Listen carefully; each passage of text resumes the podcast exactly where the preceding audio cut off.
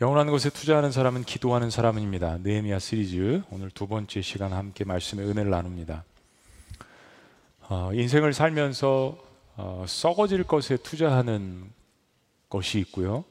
또 하나는 변하지 않는 어, 영원한 것에 투자하는 것이 있을 것 같습니다. 이 두 가지가 특징이 있습니다. 어, 썩어질 것들은 대부분 처음에 이렇게 눈에 보일 때는 굉장히 인스턴트, 즉각적이고 즉각적이고 또 그게 주는 어떤 달콤한 그 기쁨이 좀 있습니다. 근데 영원한 것은 대부분의 특징이 어, 선택하면 고난의 과정을 좀 거치고요. 고난을 당한다는 것은 좀 고통도 있는 거고 그리고 훈련의 과정도 있습니다. 이 썩어지는 것과 영원한 것이 분명히 있다라는 것을 깨닫고 이 특징이 있다라는 것도 깨달으신다면 여러분은 그럼에도 불구하고 순간에 주는 유익을 택하지 않고 영원한 것에 아, 여러분 선택을 하시겠습니까? 이 두 가지에 의해서 여러분 한번 생각해 보신다면 지금까지 내 인생은 어, 포션을 따졌을 때 썩어지는 것에 더 많이 투자를 했는지 아니면 영원한 것에 투자를 했는지 한번 생각해 보시는 시간이 되셨으면 좋겠습니다. 그럼 과연 어떤 종류의 일들이 영원한 것에 투자를 하는 인생인가? 오늘 좀 여기에 대해서 나눠보기를 원합니다. 느헤미야는 당대 최고의 페르시아 어, 제국의 고위층 관료를 지내면서 그가 갖고 있었던 모든 권위와 영광을 뒤로하고 1000km나 떨어져 있었던 예루살렘의 그 암담한 그 소식을 듣고 한 번도 가보지 않은 예루살렘을 위해서 울부짖으며 금식하기 시작합니다. 히브리인 이세로서 뭐 자기와는 상관이 없는 일이죠. 아주 오래전에 일어났던 일. 니에미아는 그러나 하나님 앞에 이렇게 기도합니다. 하나님, 제가 동생을 통해서 할아버지를 통해서 아버지를 통해서 과거 예루살렘에 일어났던 일을 듣습니다. 그리고 지금 그러한 일들이 더욱더 어, 암담하게 펼쳐지는 이 사건을 듣습니다.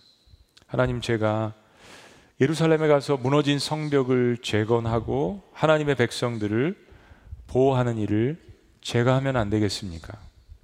비록 멸망한 나의 조상들의 조국이지만 그들이 하나님을 섬겼던 하나님의 백성들이 아닙니까? 나의 조상들이 다시 하나님을 예배할 수 있도록 제가 그 일을 감당하겠습니다. 사실 이 기도 속에서 우리가 보는 것은 하나님의 마음이요, 하나님의 심장이라고 말씀드렸습니다. 다름 아닌 하나님께서 예루살렘의 백성들을 재건해 줄, 그리고 하나님의 마음을 시원케 하는 그 사람들을 하나님께서 찾고 계셨던 것이죠. 신앙의 성숙도는 다른 사람들의 아픔을 나의 아픔으로 받아들일 줄 아는 것이라고 말씀드렸습니다. 그래야 잃어버린 영혼들을 위해서 복음을 전하지 않겠습니까? 이런 일이 바로 영원한 것에 투자하는 일이라는 것입니다. 2019년도에 제가 첫 설교를 베드로에 관한 설교를 했던 거 혹시 기억나세요? 그때 베드로에 관한 설교를 하면서 이런 말씀을 드린 적이 있습니다.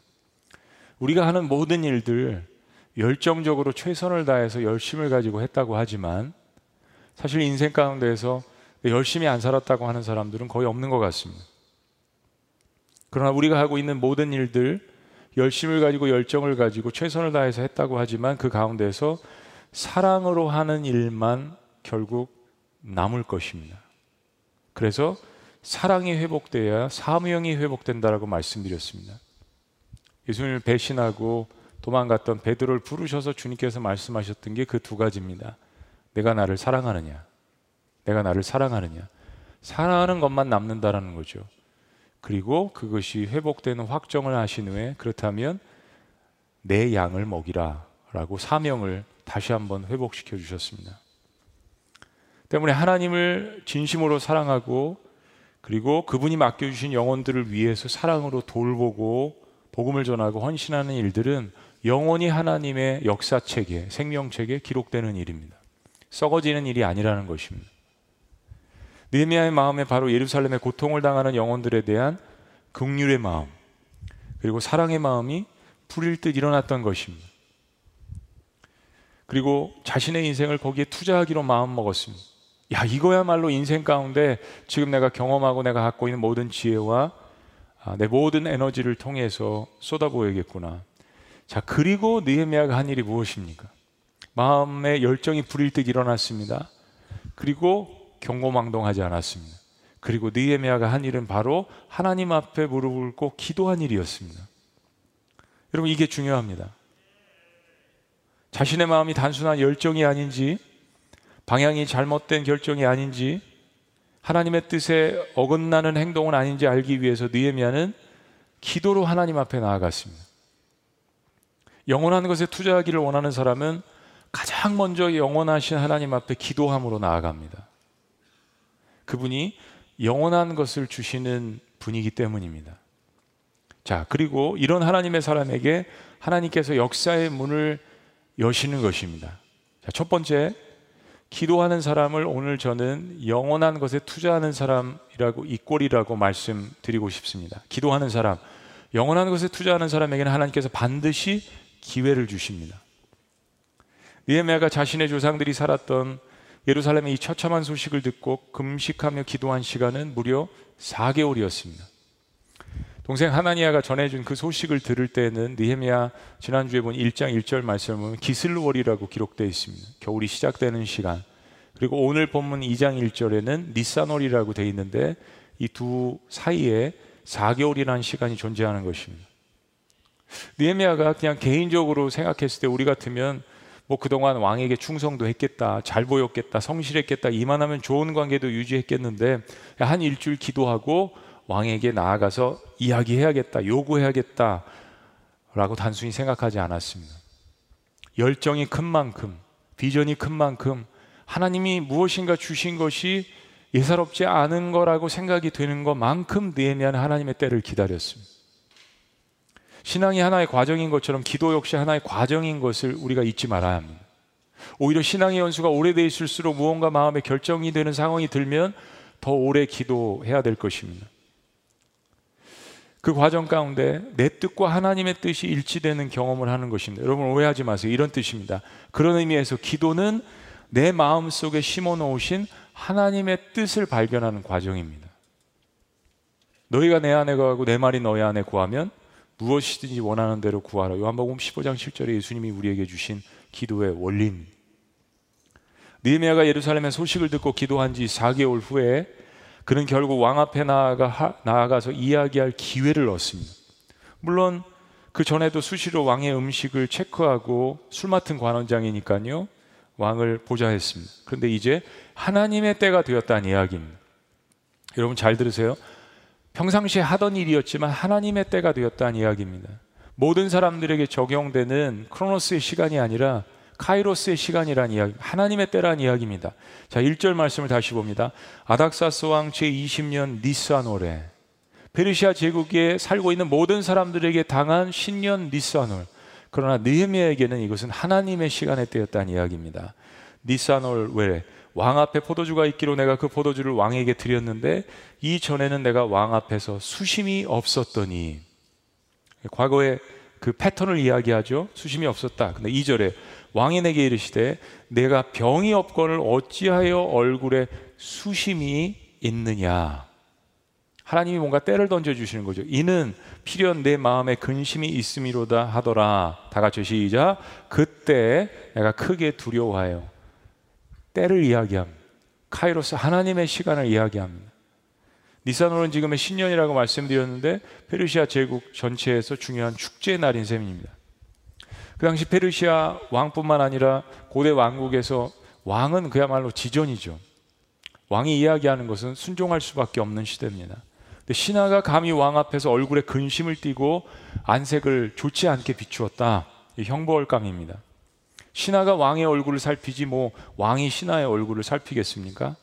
더군다나 모두가 기뻐하는 축제 날입니다. 새로운 해가 시작됩니다. 그런데도 느헤미야는 슬픈 기색을 띄었고 왜냐하면 이제 인간적으로 그리고 영적으로 예루살렘에 대해서 슬퍼하는 마음이 있었잖아요. 근데 왕이 이것을 알아차렸습니다. 이거 못 알아차렸을 수도 있죠. 근데 하나님께서 아, 왕이 느헤미야의 안색을 알아차릴 수 있는 기회를 주신 것입니다. 그래서 왕이 내 안색이 어찌 안 좋냐라고 물었을 때 느헤미야는 한편으로 사실 두려울 수밖에 없는 거예요. 인간적으로.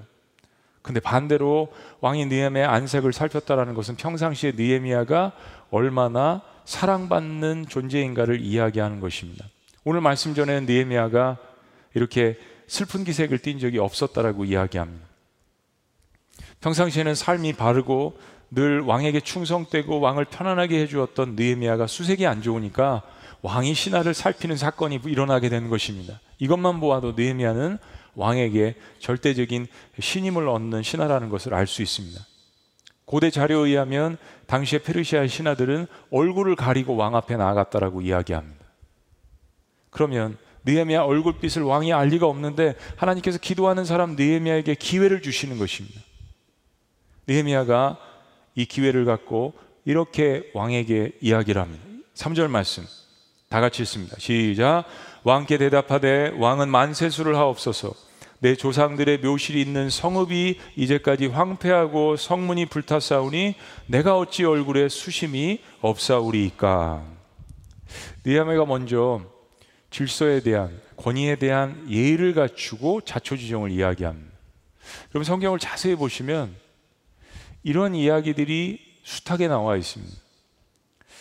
요셉이 그랬죠. 바로 왕에게 이방신을 섬기는 왕입니다. 엘리야가 그랬습니다. 아합 왕에게 악한 왕. 다니엘도 그랬죠.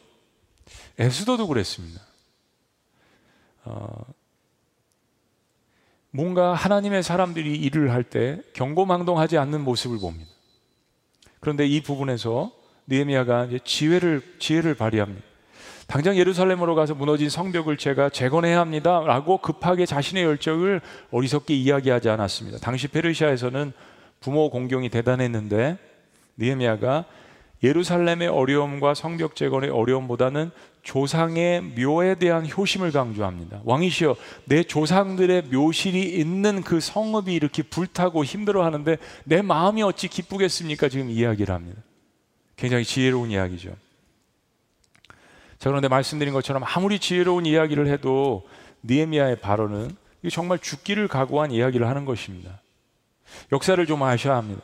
역사적으로 아닥사스다 왕은 14년 전에 에스라가 성벽 재건을 하고 있을 때 그것을 시기하고 질투하는 주변의 페르시아의 관료들의 요청으로 성벽 재건을 중단시킨 일이 있습니다.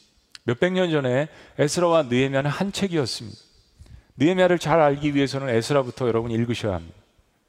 그때 신하들 14년 전에 아닥사스다 왕에게 이스라엘 민족은 정말 타 민족에 비해서 다루기 어렵고 하나님 한 분이신 유일신을 섬기고 그러니까 페르시아 왕에게 순종도 잘 안 하는 민족 그리고 성벽이 재건되면 자체적으로 그들은 활동하고 독립을 하려고 할 것이고 세금도 안 낼 민족이라고 악평을 했습니다.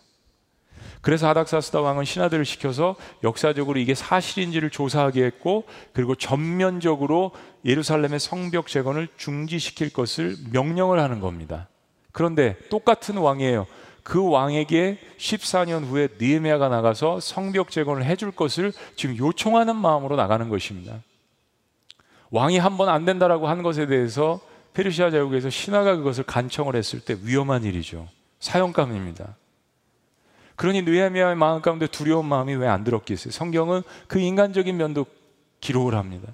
두려워했다라고 이야기합니다. 그런데 놀랍게도 왕이 거기에 대해서 꾸짖지 않고 느헤미야야 내가 원하는 것이 무엇이냐라고 질문합니다. 나도 그 상황을 오래전부터 알고 있었고 너도 알다시피 내가 그 일을 14년 전에 중단시켰다. 그런데 만약에 니에미아야 내가 원한다면 내가 들어줄 수도 있겠다라고 파격적으로 이야기를 하고 있는 것입니다. 그만큼 느헤미야는 이미 하나님께서 일하실 수 있도록 왕과의 관계성을 돈독히 했고 충성심 있게 일했고 기도하는 사람은 결코 게으르지 않습니다. 권위를 존중하고 불평하지 않고 내가 감당해야 되는 일에 있어서 최선을 다해서 그리고 하나님이 문제에 개입하셔서 일하실 수 있도록 기도했습니다. 비록 히브리인을 좋아하지 않는 왕일지라도 느헤미야의 말이라면 매주로 팥을 쓴다고 해도 믿는 왕이었습니다. 그래서 아닥사스다 왕이 이렇게 이야기하면 4절 말씀 다 같이 시작. 왕인에게 이르시되 그러면 내가 무엇을 원하느냐 하시기로 내가 곧 하늘의 하나님께 묵도하고 왕이 이야기했습니다. 그럼 네가 무엇을 원하느냐? 근데 느헤미야는 또 이 상황 가운데 경고망동하지 않습니다.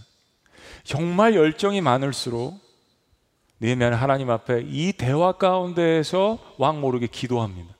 여러분 이거 이런 심정 여러분 이 상황 이해하시겠어요? 정말 어려운 사람에게 나아가서 이야기를 합니다. 직장에서 또 가족들과의 관계 속에서 뭘 요청할 때 화해를 이루려고 할 때 어떤 상황 가운데에서 마음에 두려움이 있는데 성경은 표현하면 두려움이 있다고 왕이 내가 무엇을 원하느냐 느헤미야가 이야기했을 때 느헤미야의 행동은 묵도를 합니다. 하나님 앞에 기도했다는 이야기입니다. 조용히 마음 가운데 성령님을 의지하면서 기도합니다. 하나님 기회가 왔습니다. 지금 저에게 이렇게 이야기하는데 제가 뭐라고 답을 해야 될까요? 느헤미야는 결코 교만하지 않았습니다. 그래 평상시에 내가 쌓아온 인간관계가 드디어 여기서 실력을 바라는구나. 그러면 그렇지 공로를 자신에게 돌리지 않았습니다.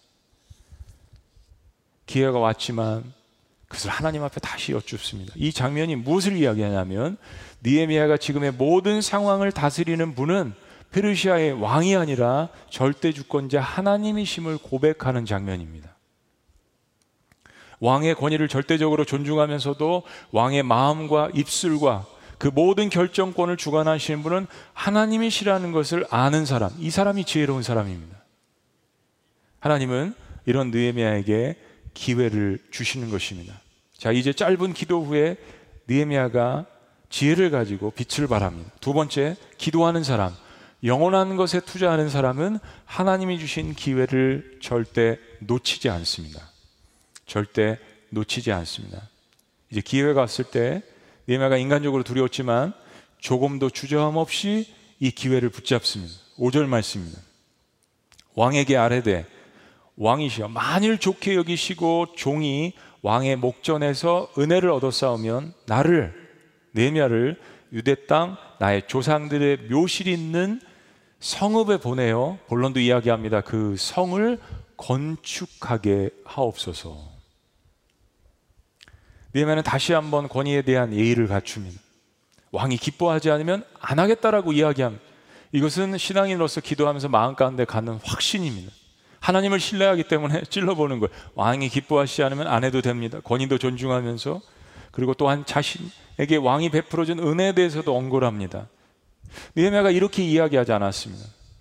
이 장면을 묵상을 해보면서 이런 마음도 들었을 것 같아요. 저 같았으면 아닥사스다 왕 14년 전에 당신이 성벽 재건을 그렇게 중단을 시켜서 우리 조상들, 우리 증조 할아버지의 친구들, 그 우리의 민족들, 조상들이 이렇게 회파를 당하고 사륙을 당하고 이 어려움을 겪고 예배를 못 드리고 하나님의 백성들이 이렇게 유린을 당하고 이거 당신의 죄인데 내가 이만큼 당신에게 충성을 했으니까 이제 14년 지났는데 나를 좀 예루살렘에 보내주세요. 라고 이야기하지 않았습니다. 하나님의 역사를 믿는 거죠. 하나님의 뜻을 믿는 것입니다. 그리고 마음은 슬프고 힘들지만 예를 갖추고 하나님께서 이 강팍한 왕의 마음도 변화시키실 것을 깨닫고 그리고 지난 10년 동안 20년 동안 자신을 훈련시켜 주시고 하나님과의 관계를 통해서 하나님의 시, 하나님과 신뢰를 하게 만든 그리고 오늘날 니사노래 이 기회를 주신 그 하나님께서 주신 기회를 붙드는 것입니다. 6절 말씀. 그때 왕후도 왕 곁에 앉아 있었더라. 왕이 내게 이르시되 내가 몇 날에 다녀올 길이며 어느 때 돌아오겠느냐 하고 왕이 나를 보내기를 좋게 여기시기로 내가 뭐를 정했다고요? 기한을 정하고 성경은 의헤미야가 이 간청을 할 때 아닥사스 당 왕 옆에 왕비가 있었다는 사실을 이야기합니다. 그러니까 왕비는 공식적인 회의석상에는 나오지 않았습니다. 즉 지금 이 자리는 사석이란 이야기입니다. 그때 왕이 자신의 심경을 드러냅니다. 내가 기쁘게 허락은 하는데 니에미아야 언제 돌아올래? 역사학자들은 아닥사스다 왕이 정이 많거나 뭐 성격이 좋거나 은혜가 많은 사람이 절대 아니라고 이야기합니다. 반대로 굉장히 까다롭고 화를 잘 내고 변덕이 심한 사람이라고 이야기를 합니다. 근데 지금 아닥사스다 왕의 말이 뭡니까? 느헤미야야, 내가 기쁘게 허락은 하는데 너 없이는 세상 심심해서 내가 못 산다. 도대체 그 성벽 건축이 언제 끝나는데 언제 돌아올 건데 1년 만에 돌아와. 빨리 돌아왔으면 좋겠다. 내 주변에 정적도 많은데 너처럼 충성된 사람이 없어. 1년 안에 돌아와 라고 이야기하지 않습니다. 놀라운 사실이 성경이 우리에게 이야기하는 것이 그 기한을 느헤미야가 정합니다. 여러분 왜 이게 놀라운 사실이냐면 나중에 아시게 되지만 느헤미야는 무려 12년을 예루살렘에서 보냅니다. 12년. 아닥사스다 왕 벌써 20년을 통치했어요. 언제 갈지 모르는 인생입니다. 세계를 다스리는 페르시아 왕궁의 막대한 부와 권력을 뒤로하고 1000km나 떨어진 저 예루살렘 다 무너지고 소실된 도시 아직도 다른 종족들의 공격으로 죽음의 위협 속에 살아가고 있는 그 한복판에 니에메가 모든 것을 뒤로하고 12년을 있겠다는 이야기입니다. 기도하는 사람 느헤미야는 그것을 인생의 가장 중요한 기회로 보았습니다. 왜 하나님께서 자신을 페르시아 제국에 태어나게 하셨는지, 왜 이 위치까지 오르게 하셨는지, 왜 그런 훈련을 시키게 하셨는지, 니에마는 지금 인생 가운데 이 카리소, 카이로스의 시간 가운데 하나님의 때를 깨달았습니다. 영원하신 하나님께 기도하면 하나님께서 하나님의 마음을 보여주십니다. 하나님께서 무엇에 슬퍼하시고, 무엇에 관심을 갖고 계시고, 무엇에 기뻐하시는지를 보여주십니다. 영원하신 하나님께서 보여주시는 것은 영원한 것입니다. 다양한 일들이 있겠지만 그 중심은 바로 잃어버린 영혼들에 대한 극률이 여기시는 마음입니다. 하나님이 나에 대해서도 그러지 않으셨겠어요? 하나님은 우리의 기도 가운데 우리가 무엇에 인생을 투자할 값어치가 있는지를 가르쳐 주십니다. 일의 성공이 아닙니다. 우리는 거기에 우리의 인생을 투자하는 것입니다. 그리고 기도하는 사람은 결코 그 기회를 놓치지 않으려고 합니다. 왜냐하면 거기에 영원성이 있다라는 것을 깨닫기 때문입니다. 자, 마지막 세 번째. 다음으로 기도하는 사람은 무엇을 할까요? 기도하는 사람, 영원한 것에 투자하는 사람은 철저하게 준비를 합니다. 이제 느헤미야가 왕에게 구체적으로 조건을 제시합니다. 여러분 기도한다는 것이 아무것도 하지 않는다는 것을 이야기하지 않습니다. 그냥 땅만 보고 하늘만 보고 탄식만 하는 것을 말하지 않습니다. 우리가 계속해서 말씀을 보겠지만 느헤미야는 성경에서 가장 뛰어난 행정가로 평가를 받습니다. 느헤미야는 기도하면서 하나님께 자신을 예루살렘에 보내달라고 간구를 했습니다. 그리고 그 일을 하나님께서 기뻐하실 것을 깨닫고 철저하게 그 일에 대해서 확신을 가지고 준비를 합니다. 어떤 특정한 일을 위해서 기도한다는 것은 이거예요. 내가 할 수 있는 일과 하나님께서 하실 수 있는 것을 구분하는 지혜를 구하는 것입니다. 예루살렘에 가면 어떤 과정을 거쳐야 하고 성벽을 쌓으려면 무엇이 필요하다는 것을 철저하게 준비를 했습니다. 여러분 하나님께서 가나안 땅을 이스라엘 백성들에게 주셨잖아요.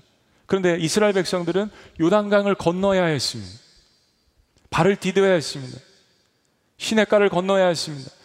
들판을 가로질러야 했습니다. 산을 넘어야 했습니다. 전쟁을 해야 했습니다. 하나님께서 가나안 땅을 주신다고 했지 아무것도 하지 말라는 이야기는 안 하셨습니다. 그래서 우리는 기도 가운데 생각해야 합니다. 멈춰야 할 때, 내가 뛰어가야 할 때, 순종해야 될 때, 하나님 말씀대로 해야 될 때를 구분하는 것입니다. 하나님 제가 지금 무엇을 해야겠습니까? 하나님 제가 이 환경의 한계 상황에 도달했습니다. 하나님이 하셔야 할 일이 있습니다. 물고기 두 마리와 떡 다섯 개로는 이 많은 사람들을 먹일 수가 없습니다. 저는 이것을 하나님 앞에 드리는 제의를 하지만 하나님의 손이 함께 하셔야 하나님 기적이 일어납니다. 어떤 사람들은 환경에 대해서 불평과 불만만 늘어놓습니다. 그러다가 기회가 주어지고 하나님께서 그 불평이라도 들으셔서 만나를 주시고 매출하기를 주시면 또 불평을 합니다. 너무 시간이 늦었습니다, 하나님. 이제 힘이 다 빠져서 열정이 다 식어버렸습니다. 이제 와서 무엇을 하느니 또다시 불평의 보따리를 늘어놓지 않습니까? 그러나 느헤미야는 그동안 준비한 것을 이야기합니다. 준비가 되었습니다. 7절 말씀. 내가 또 왕에게 아뢰되 왕이 만일 좋게 여기시거든 계속해서 예의를 지키고 질서를 지킵니다. 만일 왕이 좋게 여기시거든. 그럼 마음에는 확신이 있죠. 하나님께서 병, 마음을 변화시켜 주실 것이라는 강서쪽 총독들에게 내리시는 조서를 내게 주사 그들이 나를 용납하여 유다에 들어가기까지 통과하게 하시고 아마 제 생각에는 동생 하나니를 예루살렘에 보낸 것은 니에미아였을 것이라고 생각이 됩니다. 그리고 하나니는 그 왔다 갔다 1000km나 되는 그 모든 길들을 다 기록을 하고 어디를 통과해야 되고 무슨 어려움이 있는지를 지형지물을 다 형에게 알렸을 것입니다. 니에미아는 예루살렘에 가는 과정에 그가 통과해야 될 곳들의 문제점들을 조사했습니다. 그리고 그것을 왕의 허가가 필요하다는 것을 이야기합니다. 그런데 그것이 끝이 아닙니다. 8절 말씀. 또 왕의 살린 감독 아삽에게 조서를 내리사 명령을 내리라는 이야기입니다. 그가 성전에 속한 예루살렘 성전에 속한 영문의 문과 성곽과 내가 들어갈 집을 위해서 들보로 쓸 제목을 내게 주게 하옵소서. 여러분 이게 무슨 이야기입니까? 지금 예루살렘에 가서 본심은 성벽을 재건하고 성전을 재건하고 나도 거기 가서 살아야 되니까 집을 지어야 되는데 거기에 쓸 필요한 어, 재료들을 달라고 하는 것입니다. 조사를 다해서 페르시아 제국의 제일 가는 산림청 장관이 누군지 아셉의 이름까지 거론을 합니다. 기도하고 가만히 있었던 것이 아닙니다. 하나님 앞에 확증하는 마음을 얻어내고 그리고 무엇을 해야 될지를 철저하게 준비한 것입니다. 수십 수백 명의 최고의 관료들이 페르시아 궁전에서 신년의 축제를 벌이는데 니에미아는 자신의 직위와 별로 상관도 없는 산림청 장관의 이름까지 언급을 합니다. 이미 철저하게 준비를 하고 있었던 것입니다. 그리고 그때의 일을 니에미아는 또다시 경고망동하지 않고 이렇게 회고하며 기록을 합니다. 8절 후반부에 내 하나님의 선한 손이 나를 도우심으로 왕이 허락하고 여러분 이 순서를 보세요. 아주 짧은 문장이지만 여기 하나님을 신뢰하는 마음이 다 담겨져 있습니다. 내 하나님의 선한 손이 여러분 성경에서 하나님의 손 그러면 능력이고 하나님의 손이 개입하면 문제가 끝납니다. 하나님의 선한 손이 나를 도우심으로 왕이 허락을 하고 결코 자만하지 않고 교만하지 않은 기도하는 느헤미야의 모습을 다시 한번 봅니다. 그리고 철저히 기도하고 준비한 느헤미야에게 두 가지의 결과가 주어집니다. 구절 말씀입니다. 군대 장관과 마병을 보내어 나와 함께 하게 하시기로 내가 강 서쪽에 있는 총독들에게 이르러 왕의 조서를 전하였더니 과거형으로 되어 있는 걸 보면 회고하는 겁니다. 무슨 결과입니까? 첫째는 그토록 까다롭고 성질 급한 아닥사스다 왕이 느헤미야에게 예루살렘에 갈 것을 허가하고 거기다 시간까지 느헤미야가 정하게 하고 느헤미야가 요청한 것이 아니었는데 군대 장관과 마병을 보내줍니다. 말 타고 가라는 거죠. 그리고 호위하는 무사들을 군대를 충분하게 보내줍니다. 이거 느헤미야가 요구한 것이 아닙니다. 14년 전에 예루살렘 성벽 재건을 전면 중단하라고 명령을 했던 왕이 히브리인들은 싫어도 느헤미야는 신뢰한 겁니다. 믿을 수 있었다는 이야기예요. 그동안의 충성심에 대한 사랑의 징표입니다. 페르시아 왕의 군대 장관과 군대까지 붙여주고 12년을 예루살렘에 총독으로 머물러야 하는데요. 그리고 두 번째는 유대인들을 괴롭히던 주변의 대적들이 이 사건을 다 듣게 됩니다. 페르시아 제국의 스파이들이 곳곳에 있었다는 이야기예요. 예루살렘의 재건을 두려워하는 사람들이 있었다는 것입니다. 하나님의 백성들이 다시 예배하는 것을 두려워하는 사람들이 있다는 것입니다. 그리고 듣고 근심했습니다. 10절 말씀. 다 같이 읽어보시죠. 시작. 호론 사람 산발락과 종이었던 암만 사람 도비아가 이스라엘 자손을 흥왕하게 하려는 사람이 왔다 함을 듣고 심히 근심하더라. 여러분, 사탄이 먼저 잘 압니다. 하나님의 계획을 잘 압니다. 세상도 하나님이 함께하는 사람을 두려워할 줄 압니다. 이 소문이 예루살렘 근방에 특히 사마리아 진영에 쫙 퍼졌습니다. 이스라엘 자손을 다시 부흥케 하고 그들을 다시 예배케 하고 그들을 결집시키고 이스라엘 자손을 흥하게 하는 사람이 왔다. 그리고 그들은 마음 가운데 두려워했다고 했습니다. 근심했다고 이야기합니다. 하나님의 사람들이 일어나서 하나님의 일들을 감당할 때 사탄이 근심합니다. 두려워합니다. 과거 예루살렘의 참담한 소식들에 비하면 이것은 정말로 놀라운 결과들입니다. 하나님의 극률의 마음을 가지고 영원한 것에 투자하고 그런 열망을 갖고 있는 사람이 기대할 때 하나님은 그 사람에게 기회를 주십니다.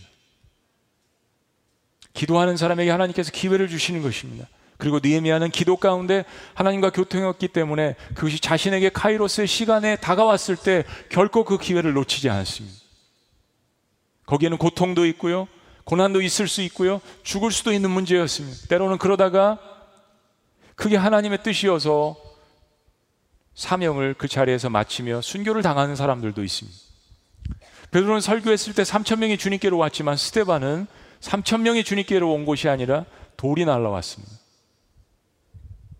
그 이야기가 어떻게 펼쳐질지 우리는 어느 누구도 알 수 없습니다. 하나님이 어떤 각도에서 우리의 인생을 인도하실지 그러나 분명한 것은 이때에 느헤미야가 일어나야 한다는 그 사실만큼은 느헤미야가 분명히 알고 있었습니다. 그래서 인간적으로 두려운 마음이었지만 그 하나님의 인도하심을 받아 아닥사스다 왕에게 나아갔던 것입니다. 그리고 기회가 찾아왔을 때 철저하게 준비했던 것들을 왕 앞에 쏟아부었습니다.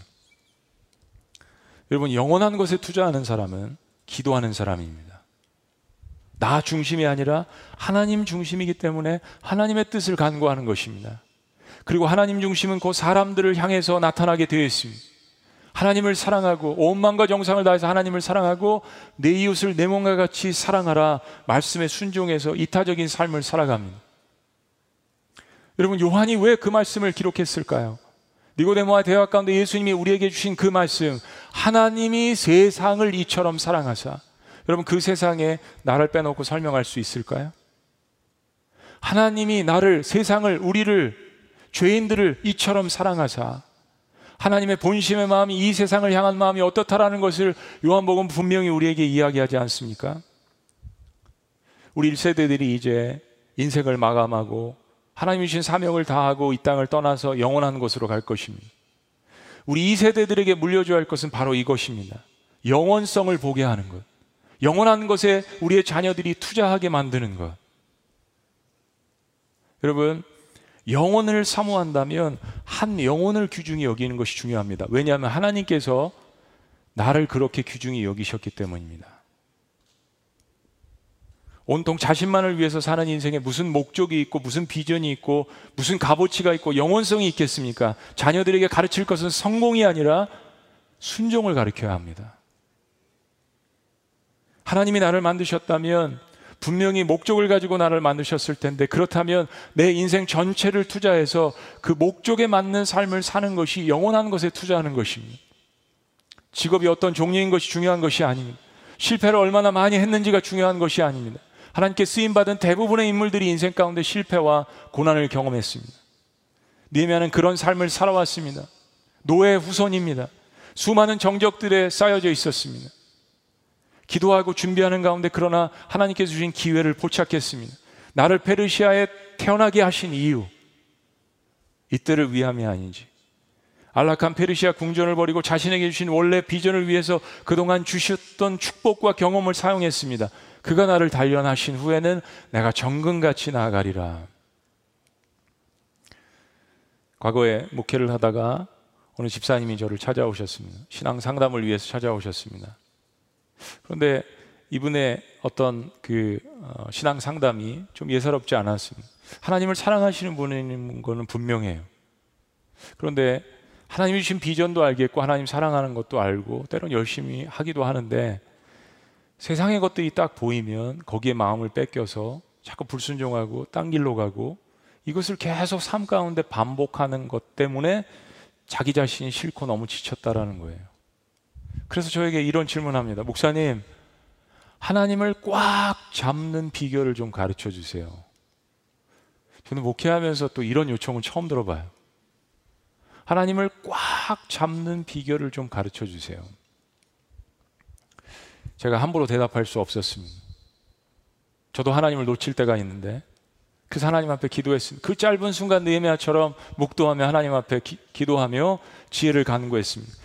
그때 하나님께서 저의 마음에 이런 마음을 주셔서 집사님에게 이렇게 말씀드렸습니다. 집사님, 하나님 손을 꽉 잡기 전에 집사님 그 손에 꽉 움켜쥐고 계신 것을 먼저 내려놓으라고 하시네요.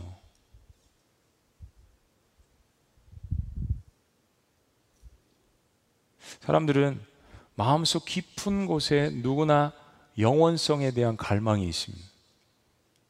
그건 하나님에 대한 갈망입니다. 자신이 몰라서 그렇지 그 울부짖는 소리를 사실 그리스도인들은 들어야 합니다. 인생에 한계가 있다는 것을 어느 인간이나 다 압니다. 하나님이 그 마음을 우리의 심령에 심어 놓으셨습니다. 그리고 그 울부짖는 음성을 먼저 회개한 죄인들이 들어야 하는 것입니다. 오늘 이 말씀을 듣고 여러분의 인생을 다시 한번 하나님 앞에 조명하는 시간을 가지셨으면 좋겠습니다. 정말 영원한 것에 인생을 투자하기를 바란다면 우린 기도해야 합니다. 나는 어떤 목표를 향해서 달려왔는지 영원하신 하나님 앞에 마음을 내려놓고 기도하는 것이 필요합니다. 그리고 그분께 질문하는 것입니다. 하나님, 저의 인생의 목적이 무엇입니까? 여러분이 지금 무엇을 하고 있든지 어떤 환경 가운데 있든지는 그리 중요하지 않습니다. 지금 내가 마주한 이 순간 영원하신 하나님께서 우리에게 도전하고 질문하시는 이 니에미아 말씀을 통하여서 내 인생을 하나님 앞에 맡기는 것이 어떤 것보다도 더 중요합니다. 하나님이 창조하신 영원성을 위해서 달려가고 있는 인생인가? 아니면 내 뜻과 내 고집과 내 의지대로 살아가고 있는가? 아니면 그것도 아니면 늘 사람들에 의해서 휘둘리고 환경에 의해서 딸려서 가는 그런 모습인가? 여러분, 영혼을 위해서 선택할 때 우리 마음에 두려움이 있습니다. 썩어지는 것들은 눈에 보기에 좋은 것들이고 순간적인 기쁨과 안식을 주기 때문에 바로바로 바로 선택을 하지만 좁은 길은 그렇지 않습니다. 그래서 두려움이 있습니다. 그리고 신앙생활을 오래 할수록 마음에 불편함이 듭니다. 열정이 사그러들었을수록 그때 여러분 마음 가운데 이 문장을 꼭 기억하셨으면 좋겠습니다. 썩을 것을 투자한 사람은 결국 허망한 결과를 보게 되지만 영원한 것에 투자한 사람은 결국 영원한 것으로 보상받습니다. 콩 심은 데 콩나고 팥 심은 데 팥나는 것은 세상이 갖고 있는 진리가 아닙니다. 하나님이 모든 인생 속에 주신 것입니다. 기도하시겠습니다.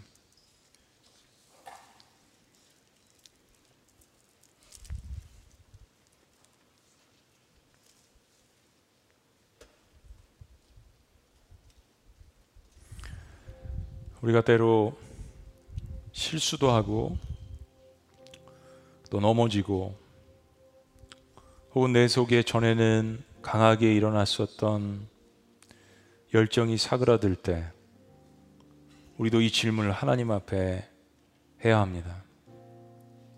하나님, 제가 하나님을 사랑하고 정말 놓치기 싫은데 하나님을 꽉 잡는 비결을 좀 가르쳐 주세요.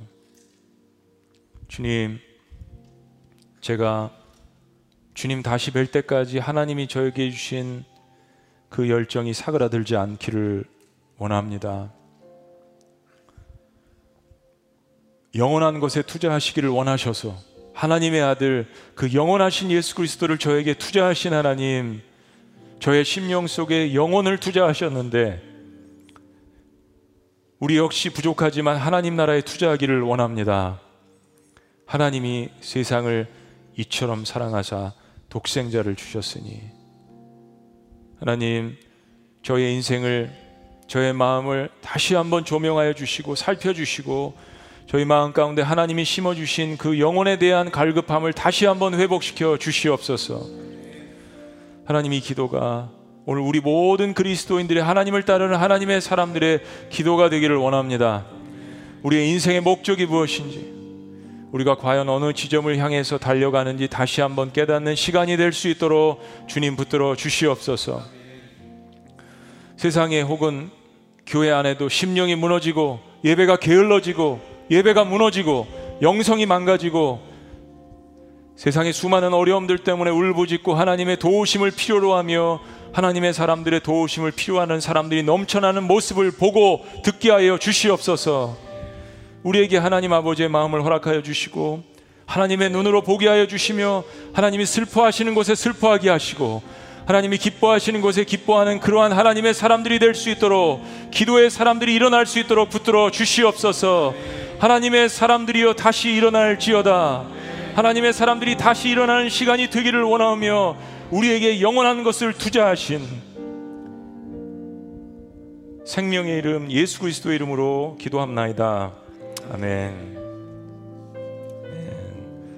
우리 자리에서 다 같이 일어나셔서 우리 주신 말씀 생각하며 이 찬양을 기도로 하나님 앞에 드렸으면 좋겠습니다.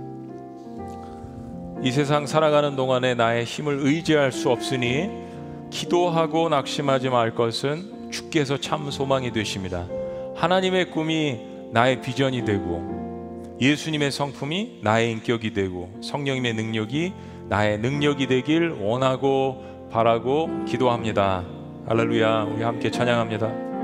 이 세상을 살아가는 동안에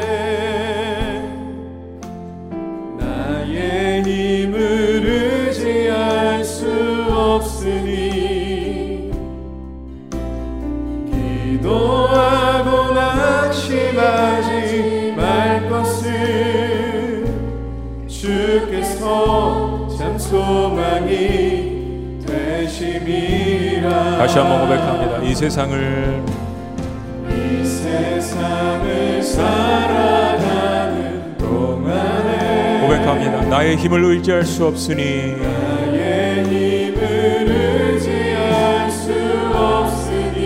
기도하고 낙심하지 말 것을. 기도하고 낙심하지 말 것을 주께서 참 소망이 참 소망이 되시리라.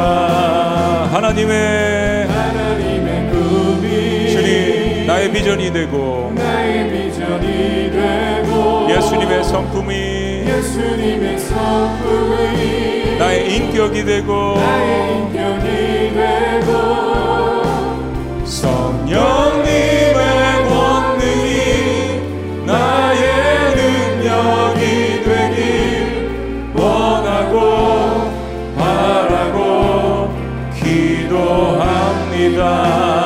주의 길을 걸어가는 동안에 주의 길을 걸어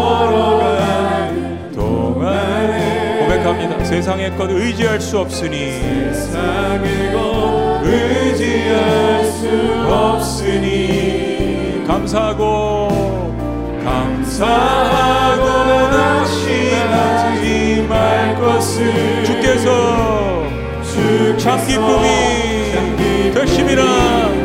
되심이라. 손 들고 선포합니다. 하나님의 이 나의 비전이 되고 예수님의 예수님의 성품이 나의 인격이 되고 아멘. 인격이 되고 성령님의 권능이 나의 능력이 되길 원하고 바라고 기도 우리 다 같이 선포합니다. 하나님의 꿈이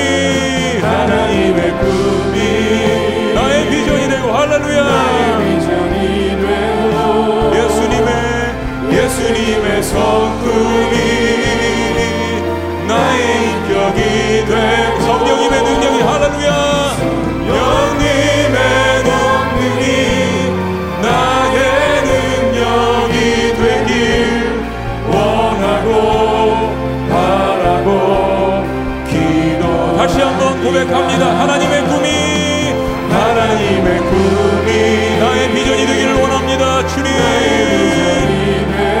예수님의 성품이 나의 인격이 되기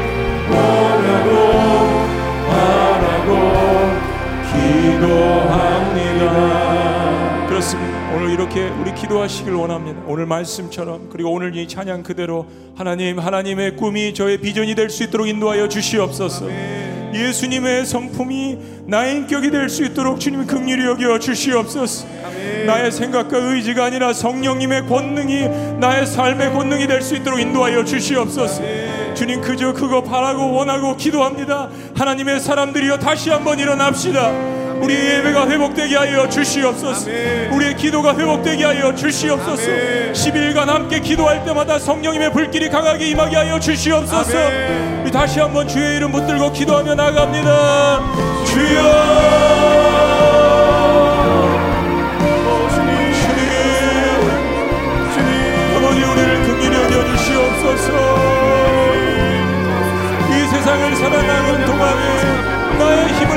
했을 때 쓰러졌던 것을 경험합니다. 하나님 그럼에도 불구하고 기도하고 낙심하지 말 것은 주님께서 나에게 참 소망이 되시는 것을 기억합니다. 고백합니다. 주님 하나님의 꿈이 나의 비전이 되게 하여 주시옵소서. 무너진 성령들 다시 한번 수축하게 하여 주시옵소서. 나의 자존심과 하나님 나의 못된 자아는 무너지게 하여 주시고 하나님의 성벽들은 다시 한번 재건될 수 있도록 주님 인도하여 주시옵소서. 세상 곳곳에서 울부짖는 소리를 듣게 하여 주시옵소서. 주님 하나님의 꿈이 나의 비전이 되게 하여 주옵소서. 아버지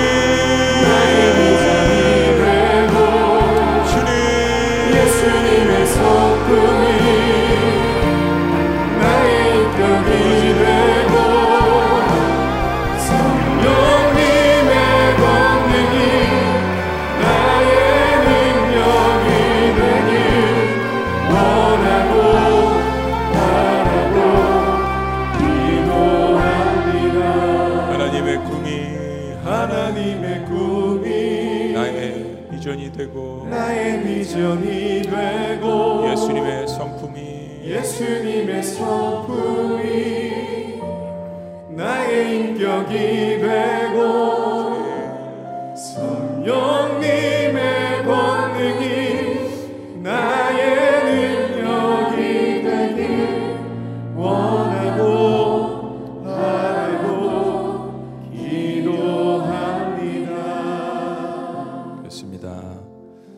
시대가 급합니다. 시대가 무르익고 있습니다. 그래서 하나님의 사람들이 일어나야 할 때입니다. 기도해야 할 때입니다. 세상의 울부짖음을 들어야 할 때입니다. 하나님 아버지의 마음을 깨달아야 할 때입니다. 하나님을 그래서 바라보아야 할 때입니다. 그래서 하나님 마음 가운데 어떤 마음이 있으신지를 깨달아서 그것을 우리의 삶 가운데 실천하는 저희가 될 수 있도록 주님 우리를 붙들어 주시옵소서. 하나님의 비전이 곧 나의 비전이 되기를 주님 원합니다. 예수님 닮은 사람들이 될 수 있도록 주님 인도하여 주시옵소서. 그리고 나의 전통, 나의 생각, 가치관이 아니라 성령님의 생각과 성령님의 권능이 나의 능력이 될 수 있도록 주님 인도하여 주시옵소서. 하나님의 사람들이 일어나서 잃어버린 영혼들을 향한 하나님의 아버지의 애타는 심정으로 다른 영혼들을 구원하며 예루살렘 성벽을 재건하며 예배가 회복되기를 소망하는 에스라와 느헤미야 시대가 될 수 있도록 주님께서 하나님의 백성들을 꽉 붙들어 주시옵소서. 이제는 우리 주 예수 그리스도의 은혜와 하나님 아버지의 극진하신 사랑과 성령님의 감화교통 역사하심이 영원한 곳에 투자하기를 원하는 사람들, 기도하는 사람들에게 지금부터 영원토록 함께 하시기를 간절히 축원합나이다. 아멘.